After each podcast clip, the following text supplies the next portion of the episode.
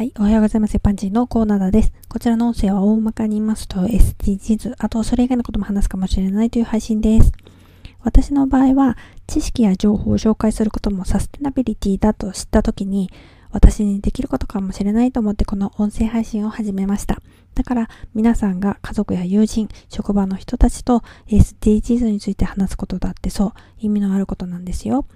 さてさて今回は地球温暖化反対派についてです。えー、夏だから暑いのは当たり前なんですが、この暑さ異常だなって私の体感ではそう感じるんですが、皆さん熱中症に気をつけてくださいね。今もいるのかな？地球温暖化説は嘘だと主張している人たちっていうのは、この暑さをどう説明するんですかね？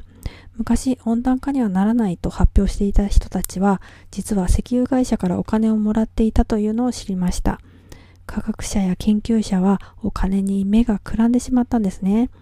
自分の研究に誇りを持ってって思いますけどね。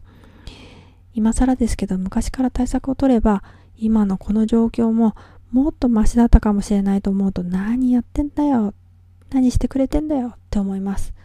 お金に目がくらんで未来の人たちのことなんてどうでもよかった関係なかったんでしょうけどね。ではでは今回この辺で次回もお楽しみにまた聞いてくださいね。ではまた。